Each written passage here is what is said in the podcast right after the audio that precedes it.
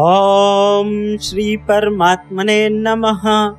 श्रीमद् भगवद गीता के 17वें अध्याय का महात्म्य।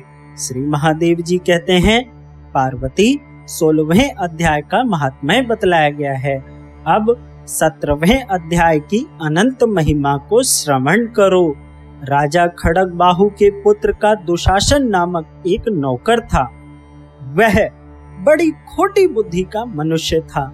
एक बार वह मांडलिक राजकुमारों के साथ बहुत धन की बाजी लगाकर हाथी पर चढ़ा और कुछ कदम आगे जाने पर लोगों के मना करने पर भी वह मूढ़ हाथी के प्रति जोर जोर से कठोर शब्द बोलने लगा।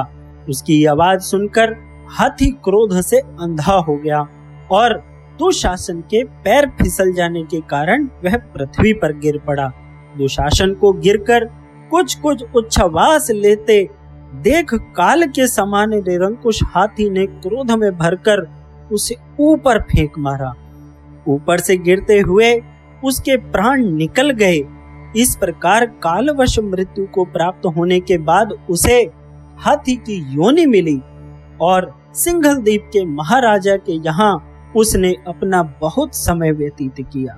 सिंघलद्वीप के राजा के महाराज खड्गबाहु से बहुत बड़ी मैत्री थी, अतः उन्होंने जंगल के मार्ग से उस हाथी को मित्र की प्रसन्नता के लिए भेज दिया।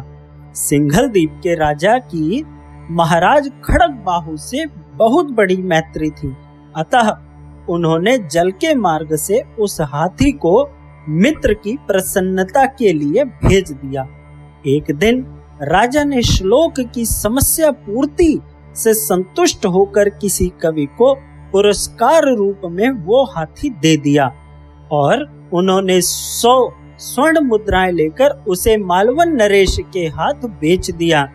कुछ काल व्यतीत होने पर वह हाथी यत्न पूर्वक पालित होने पर भी असाध्य ज्वर से ग्रसित होकर मरणासन हो गया। हाथीवानों ने जब ऐसी शोचनीय अवस्था में देखा तो राजा के पास जाकर हाथी के हित के लिए शीघ्र ही सारा हल कह सुनाया। महाराज, आपका हाथी अस्वस्थ जान पड़ता है, उसका खाना पीना और सोना सब छूट गया है। हमारी समझ नहीं आता कि इसका क्या कारण है। हाथीवानों ने बताया। समाचार सुनकर राजा ने हाथी के रोग को पहचानने वाले चिकित्सा कुशल मंत्रियों के साथ उस स्थान पर पदार्पण किया जहां हाथी ज्वरग्रस्त होकर पड़ा था।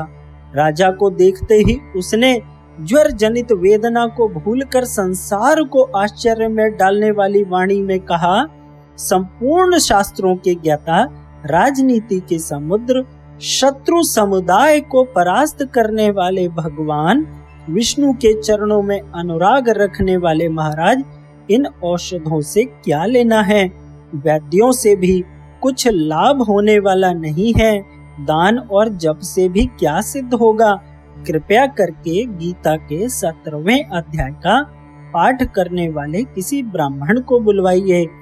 हाथी के कथनानुसार राजा ने सब कुछ वैसा किया। तदनंतर गीता पाठ करने वाले ब्राह्मण ने उत्तम जल को अभिमंत्रित करके उसके ऊपर डाला। तब दुशासन गजयोनि का परित्याग करके मुक्त हो गया। राजा ने दुशासन को दिव्य विमान पर आरूढ़ एवं इंद्र के समान तेजस्वी देखकर पूछा, तुम्हारी पूर्व जन्म में क्या जाति थी, क्या स्वरूप था, कैसे आचरण थे और किस कर्म से तुम यहाँ हाथियों कराए थे, ये सारी बात मुझे बताओ। राजा के इस प्रकार पूछने पर संकट से छूटे हुए दुशासन ने विमान पर बैठे ही बैठे स्थिरता के साथ अपने पूर्व जन्म का उपयुक्त समाचार यथावत कह सुनाया। तत्पश्चात नल श्रेष्ठ मालवन नरेश भी गीता के 17वें अध्याय का पाठ करने लगे और थोड़े ही समय में उनकी भी मुक्ति हो गई। इसी के साथ ओम श्री परमात्मने नमः।